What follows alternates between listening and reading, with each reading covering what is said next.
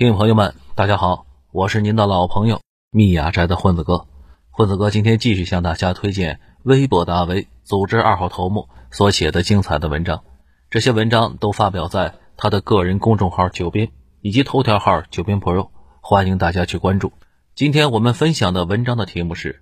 被嫌弃的民族企业，某想是怎么走到今天这一步的，发表时间二零二一年十一月二十三日。这两天有很多小伙伴让我说一说某想的事情。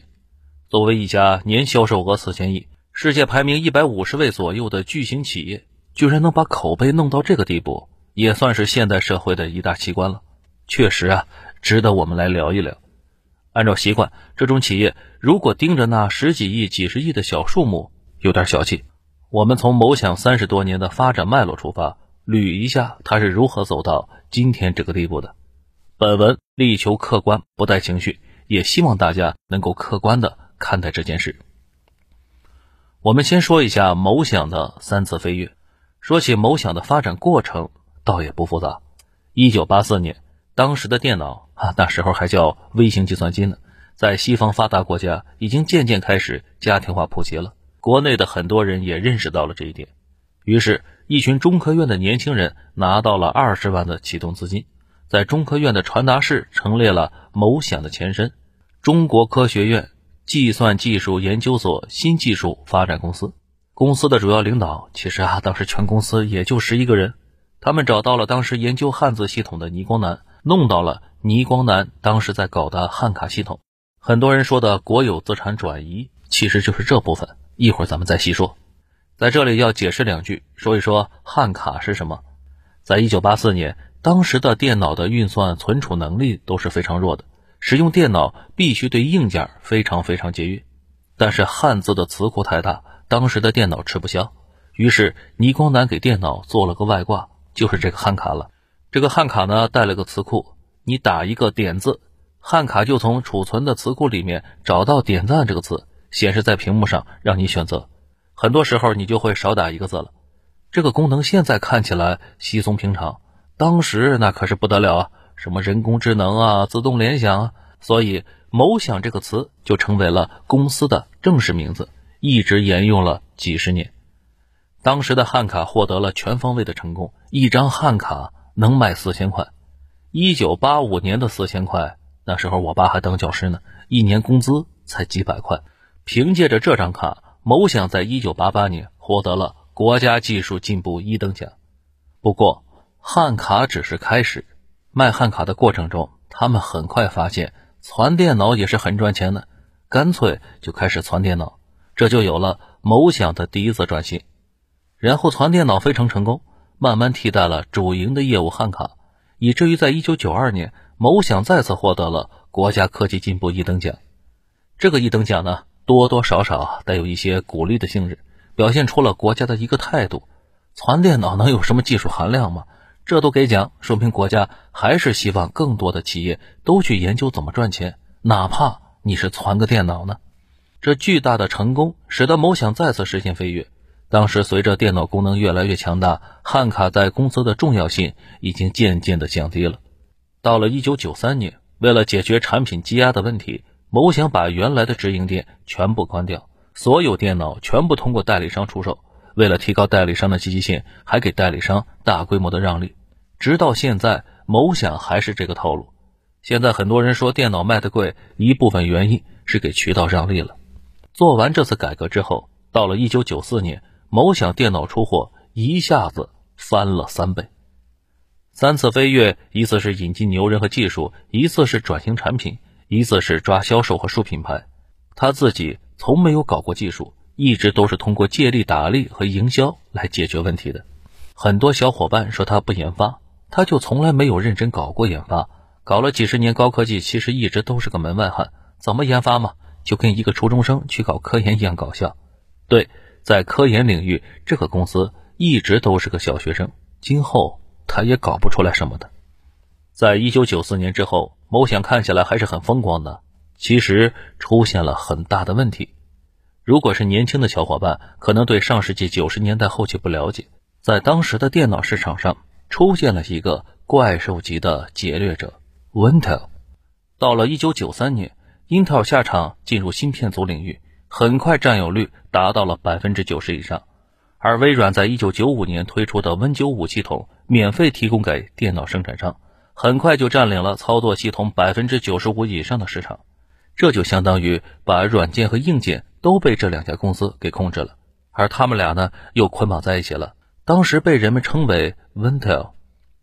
面对 Wintel 的气势汹汹，做操作系统或者芯片固然是个选择，但是显然会撞上那两个巨头，某想该往哪个方向走。这时候公司内部爆发了一次大分裂，倪光南作为公司总工程师要求投入资金来做芯片研发，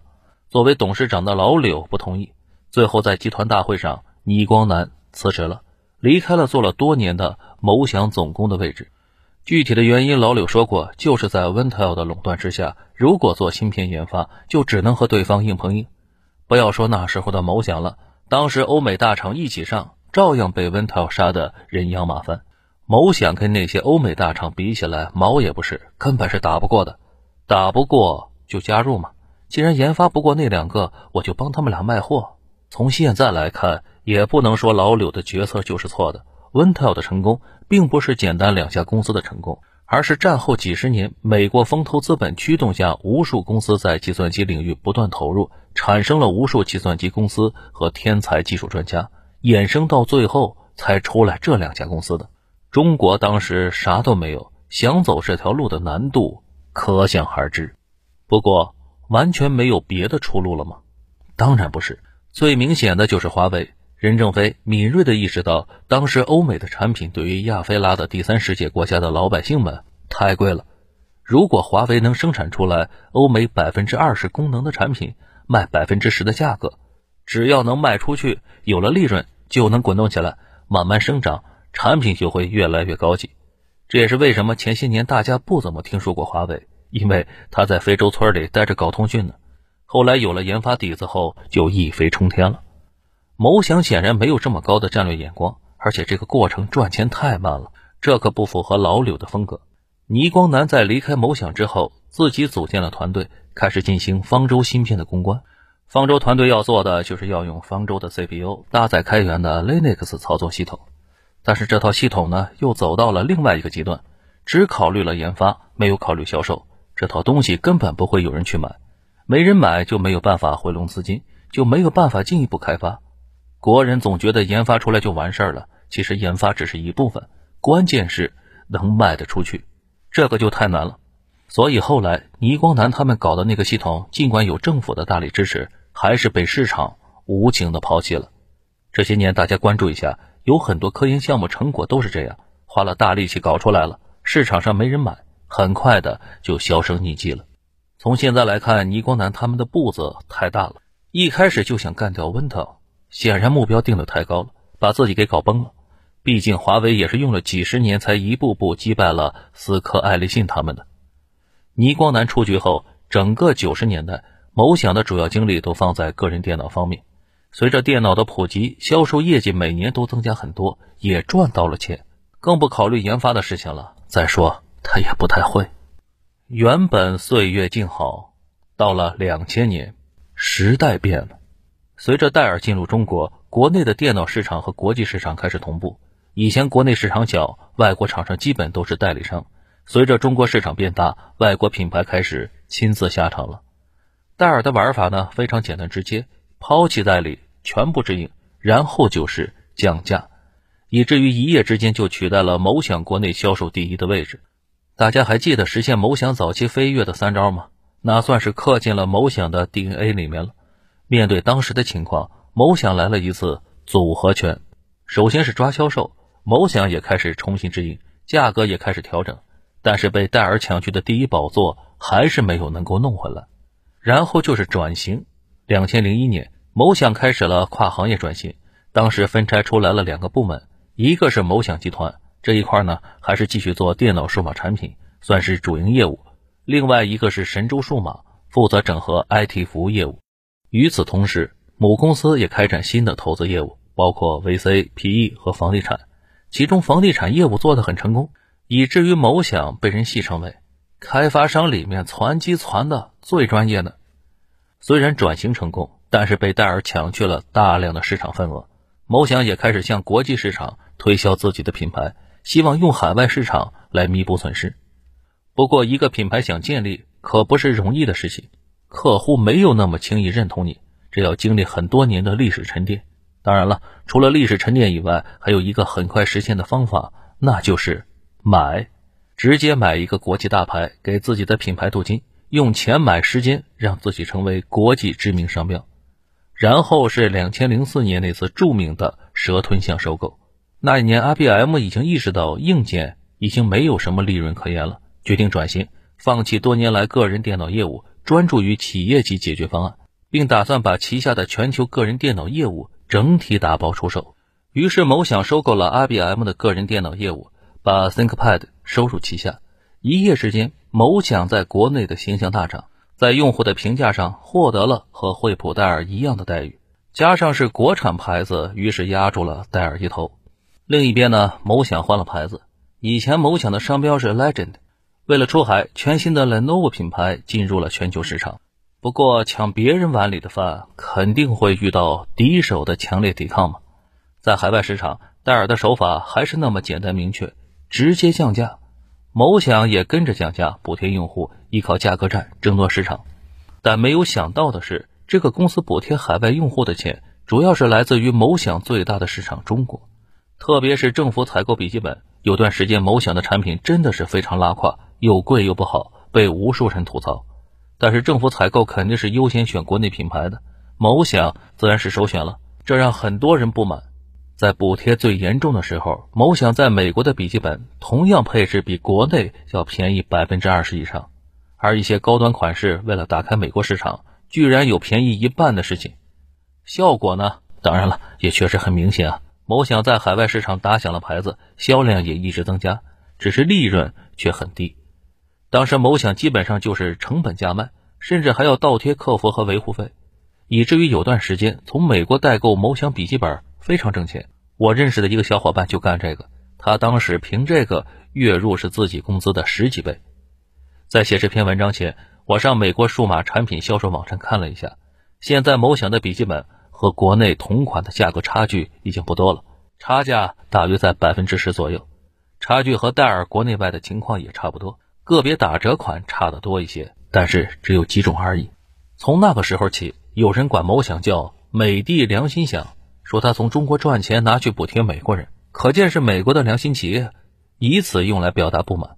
随后的很多年里，这个名字越来越响，直到完全盖住了以前的那个民族企业的称号。其实这个问题呢，可以分成两个角度来看，对每个品牌都有个外号嘛。比如惠普就叫社会主义普，说的就是惠普为了争夺咱们国内市场，产品价格偏低，很多机子国内比国外还要便宜，让买的人感受到一种社会主义的温暖。其实逻辑和某想在美国是一样的，就是一种补贴政策，希望以此获得用户，挤压对手的生存空间。此外 Surface 很长时间在中国卖的那比美国还便宜呢，以至于很多老外从中国往美国代购。也有的叫惠普是铁板熊掌普，意思是说惠普的机器散热设计不行，很容易烫，不小心摸一下，那么你的手呢就可以享受铁板烧的待遇了。还比如戴尔叫什么，叫人傻钱多戴，说戴尔机子贵是把钱都花在了售后上，因为呢买戴尔的大多是不懂电脑的，如果瞎摆弄把机子搞坏了，用户可以有比较好的维修体验。叫苹果叫宗教信仰果，叫外星人笔记本叫买灯送电脑。也就是说，搞价格战这事儿呢无可厚非，但是这个时候再标榜民族企业那就不合适了，哪有民族企业打劫自己的民族补贴国外的？很多人对某想的不满也是这个原因。商业上的价格战倒也正常，只是情感上过不去。如果说某想这些年还能稳得住，主要还是得益于最近十几年没有出现新对手。某想这些年最大的败笔都出在了手机上，基本上可以说是努力把错误答案都填了一遍。某想做手机非常早，二零零二年就开始进入市场，早期做的还算不温不火，但是某想的销售渠道比较特殊，运营商出货，也就是大家熟悉的充话费送手机。移动联通他们送的手机就是某想他们几个做的。多说一句，华为在二零一一年之前也是在做这个事儿，给运营商生产一些没有什么水准的产品，后来决定开始自己搞，一点点积累到现在了。不过华为前期搞了很多年的通讯设备，对于研发流程和质量体系是很熟的，又有大批经验丰富、身经百战的工程师和管理人员，从路由器拉了几千人去手机，很快就干得有模有样了。这某想啊就不一样了，他没有真正意义上研发过产品，做事儿呢是东一榔头西一棒槌，瞎折腾，别人干什么他干什么，没有什么积累，也没有什么基本研发能力。看苹果出了 iPhone， 他也想学，就做了个乐风，很快就凉了。当时还是功能基站主导，于是某想就做多产品，高中低端都生产，一年能出几十个款式。到了二零一二年，小米开始发力，当年的小米在市场上就如同炸弹，横扫中低端市场。面对这种压力，某想也有感受，也想求变，也想做智能机，最好是能引进高端品牌。这不就是想把当年收购 I B M 的个人电脑那一幕重新在手机市场上走一遍吗？只能说随着时间推移，这个公司连一点进步都没有。找来找去，找到了摩托罗拉。问题是摩托罗拉跟诺基亚是一样的，是上一个时代的王者，在智能机时代那就是个弟弟。某想的眼光也真是无语了，后来买到摩托罗拉也没有赚到什么钱，然后就开始组建自己的手机销售网络，结果再是学习小米网络营销呢，还是传统门店销售方式之间摇摆，一会儿这样一会儿那样，哪边都没搞明白，于是就越亏越多，亏了就换手机部门主管，每次换了人呢，战略就要调整嘛，前期投入不但打了水漂，新战略又要前期投入，这就是狗熊掰棒子，最后手里什么都没有。反观那几个做得好的厂，基本目标都很明晰，一直往前推进，到现在玩的也都还不错嘛。而且大家可能不知道，这个公司做手机、做平板、做自动驾驶、做搜索，基本是做什么赔什么，唯一会做的是，最擅长的是收购美国公司，然后用中国市场去补贴美国。经过这多年经营，某想也终于给自己找到定位了，以传统的个人电脑和服务器作为主业，多种附属经营作为副业，在自己擅长的地方努力保持领先地位了，不把太多精力和资金投入到新技术新领域。这种定位呢，本身没有什么大问题，作为一家国内起家的企业，能够在个人电脑市场常年做到保二争一。作为一个中国企业，这个市场的竞争是非常激烈的，最大的几家中只有某想不是欧美公司，而服务器领域某想也是头部公司。某想做到这个成绩已经是很好了，毕竟现在个人电脑和服务器的利润并不高，如果某想在创新研发上投入太多，是要负担非常大的风险的。这种心态在巨型企业中是很常见的，像 I B M、 通用、西门子、丰田、波音等等都有这个问题，规模大了，很多难免的决策保守，不能乱打方向嘛。对市场的变化反应自然是显得迟钝，对此可以说是进取心不足，但也可以说是稳扎稳打嘛。如果某想只是这个问题的话，社会上的各种负面信息不会这么多，更不至于成为国内企业鄙视链的底端。现在的口碑甚至比中国男足还差，男足还是能力不行加蠢，很多人对某想的认定是又蠢又坏。这某想的口碑崩盘发生在二零一八年，但是苗子是在多年之前就被埋下了，在二零一八年才集中爆发的。最大也是最基础的问题还是国内国外市场的区别对待。前面说某想自从进入国际市场就一直在用国内的钱补贴国外市场，这可以说是为了打开市场销路，但是十几年都过去了，某想在海外市场已经稳定了，却依然在高额补贴。既然在海外大量补贴，而且海外销售占了全部销售的一大半，却常年亏损，只能依靠只占小部分的国内市场补贴，这就只好对国内市场尽量压榨利润。原旗舰的价格都是公开的，要想增加利润，手法就只能是卖高价以及偷工减料了。以至于自从二零零六年海外价格战激烈开始，这个公司在国内的产品肉眼可见的是越来越价高质次。国内外同样配置的东西价格差很多，甚至同样型号款式的产品不但价格国内贵，仔细看配置，国内产品全面缩水，只有个壳子是一样的。对于这个价格差呢，某想本来可以大方说明是为了市场，但是杨某庆二零零八年曾经有过一个神论，如果定价太便宜，用户可能会觉得产品不好。既然要利润最大化，售后维修作为数码产品成本一个重要部分，自然是能省就省了，所以也就越来越差了。一旦产品出了问题，召回产品只召回国外产品，这种恶劣的事情居然还发生了不止一次。结果吉斯在受询问的时候，相关负责人竟然这样说，因为这款产品国内比海外卖的太多了，召回的话成本太高。这种话在国内消费者听起来就很容易高血压啊。不过话又说回来，很多西方企业对中国市场经常也是这个态度，出了问题只召回海外市场，中国市场上最多发个通知罢了。某想十几年如一日不转弯，并且在稳住了国外中低端市场份额后，开始大规模的冲击高端市场，以至于当时高端机海外售价比国内低了一半。有一说一的讲，他们的高端产品还是不错的。我以前的公司给配发过一个 X 系列的笔记本，确实非常硬，当时价格也是非常贵。当时很多人专门从美国买某想电脑高端机卖到国内，有的甚至干到了财务自由了。直到二零一八年，口碑崩盘加竞争对手出现，转而开始减少国内外差价，并努力更新产品线，这才保住了国内市场。可笑的是，某想在海外市场也没能击败对手，还把国内消费者得罪了一堆，可以说真的是一路骚操作。从这个基础问题开始，又衍生出一个最最致命的问题，就是这个公司的屁股是坐在哪里的。因为区别对待国内外市场，某想在国内外就总是两副嘴脸，面对国内市场要么傲慢要么敷衍，天天打支持民族企业这张牌，政府采购的时候打，推销产品的时候打，产品有问题被人抵制了打。结果某想为了海外市场，把集团总部搬到了美国和中国香港，管理层中一大半的高管是美国人。更离谱的是，都这个时候了，还在打民族企业的牌子，我们民族啊，真是够倒霉的。虽然严格说某想还不能算美国企业，但是如此对待国内消费者，这种公司和民族企业实在是不搭界的。更大的问题是优待海外市场，某想就把自己按照外国的标准进行改造，在海外动不动就说全球化，甚至把某想国内部分叫做某想中国。人们称北京的某想为美国某想驻中国办事处。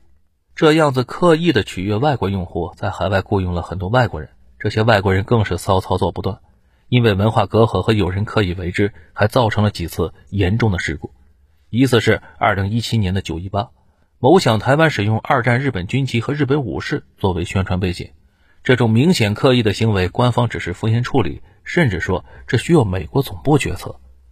另外一次，在产品销售的国家选项中把中国和台湾并列了，这种做法明显是和国外企业接轨。至于一些可以看出是因为文化差异造成的误会呢，就不可以拿出来说了。随着国内外交流越来越密切，某想每次在海外的骚操作都迅速在国内扩散了，做法也越来越让人厌恶，某想的形象也越来越差，但却一直想着全球化战略，想着在海外市场拓展。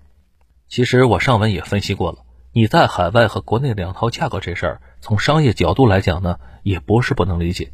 但是很多时候是个二选一的问题。你走了一条国内补贴国外的路，就别再打着民族企业旗号了，哪有民族企业压榨自己民族的？这样做非常招人烦。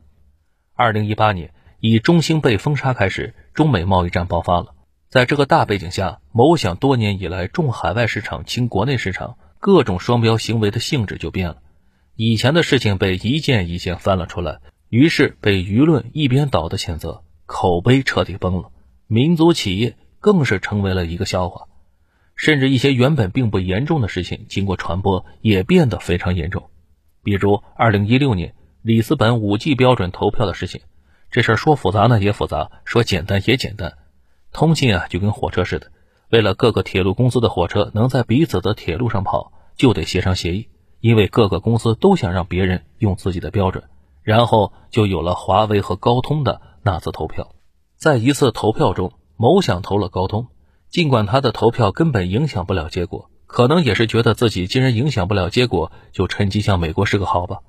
可是谁能想这件事很快就传到国内了，群众是群情激愤，对他的声讨是一浪高过一浪。这种行为政府可能觉得能接受，商业圈里也觉得能凑合。后来任老大也跟老柳通过电话表达了理解，但是老百姓不接受啊，老百姓的观念里大是大非的问题要有立场，如果不是百分百的忠诚，就是百分百的不忠诚。更严重的是，即使到了这个时候，某想依然是不愿意转向，想想也是没有办法，十几年来在海外市场投了那么多钱，表现了那么久的国际化，不惜把国内市场的口碑都败掉了。这样费力好不容易获得的市场，一旦公开表态站队，肯定是主动招雷嘛。而几十年来没有核心技术的问题，这个时候成了某想的死穴。所有东西都能买的时候，不过是利润率的变化，在贸易战封杀下，那就是死路。某想虽然早期起步早，但是在二零一八年，虽然看起来体量还是很大，但是不过是空心的，更别说和华为比了，甚至都不如小米。如果封杀，即使国家全力支持，老百姓放弃前线支持你，某想你有什么东西能卖呢？一九八四年，某想开张的时候什么都没有，倪光南带来了汉卡，某想这才有了产品。如果美国封杀，现在某想的手里就什么都没有了。所以某想只能怂，不表态，不出头，就像课堂上老师要提问，没有好好复习的孩子恨不得就把头塞到课桌里，努力不让美国看到自己一样。同时稍微往中国市场倾斜一点，希望贸易战赶快过去，自己得以继续过那个岁月静好的日子。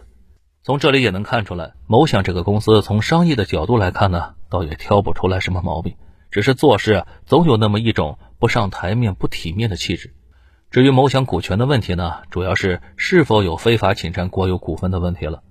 某想股权变动复杂的能写本书了，但是大方向很简单，这个公司最早的资金是中科院给的，人都是中科院分出来的，技术是倪光南从中科院带出来的，中科院一直是百分之百的持股，然后利润分配方案是 百分之六十五 归中科院， 百分之三十五 归员工，然后两千年的时候在老柳的操作下，把这 百分之三十五 的分红权变成了股份，然后二零零九年中科院以二十九亿元把自有的 百分之二十九 的某想控股股份出让，也就是说二零零九年某想的作价只有一百亿，这笔账我是不知道怎么算的，而那二十九亿怎么来怎么去的，也是一笔说不清捋不清的糊涂账，相当于说当初用中科院的名声和资源倒腾了一个公司，现在中科院占比已经很低了，而且在某想董事会也没有什么控股人。当然了，如果是走法律程序啊，我估计全程也是合法的，尤其早期的很多事儿都不一定有立法。按照某想新的财报，去年销售额大涨达到四千亿，利润大涨达到八十亿，算了一下 百分之二 的利润率，还是大涨以后共有八十亿的利润，其中 九点三亿给高管们发了工资。这里就有个问题了，公司给高管发高薪有问题吗？如果你大大方方承认自己是美国公司，这个一点问题都没有，因为美国企业就是这样，甚至奥巴马都攻击过华尔街给高管发高薪。其实不止华尔街，整个美国都是这样。但是某想一直在标榜民族企业嘛，冒充民族企业赚了钱，是不是就得跟这个民族的人观念保持一致呢？我们民族讲的就是德要配位，你用这个牌子赚了钱，你就得有自己的担当，你做不到那你就该骂。而且消费者作为衣食父母，骂你也就忍着吧，毕竟没有什么爱是无缘无故的，也没有什么恨是无缘无故的。深层次里讲，某想在法律上估计没有什么问题，不然用不着大家说的，早就被查了。本质都是大家对某想满满的失望，还是当初你把自己捧得那么高，大家也认可了你的地位，什么民族品牌了，什么行业教父了，地位和尊重都给足了，最后你却弄成这个样子，不思进取，不断挑战本民族老百姓的底线。或者说这个公司跟咱们现在看到的那些网红是一样的，没有什么理想，只想多多赚钱，怎么赚钱怎么来。只是现在没有一个网红自己说自己是民族网红，如果那么说估计也挨骂了。当然了，有不少人说老柳卖国贼，这个也谈不上。对于某想再总结一句，给过你机会你不中用啊。是啊，你不中用，菜就是原罪，菜还搞出那么多骚操作，也难怪大家日常骂他了。好了，文章到这里就结束了，感谢九兵大佬的这篇精彩文章，我是您的老朋友密雅斋的混子哥。如果您喜欢这个节目，请订阅并分享给您的朋友们。如果您能给这个专辑《九兵里的故事》一个五星好评的话，那将是对作者和主播最大的鼓励和支持了。这里是作者九兵授权的公号文章独家音频发布方《九兵里的故事》，我是密雅斋的混子哥，我们下期节目再会。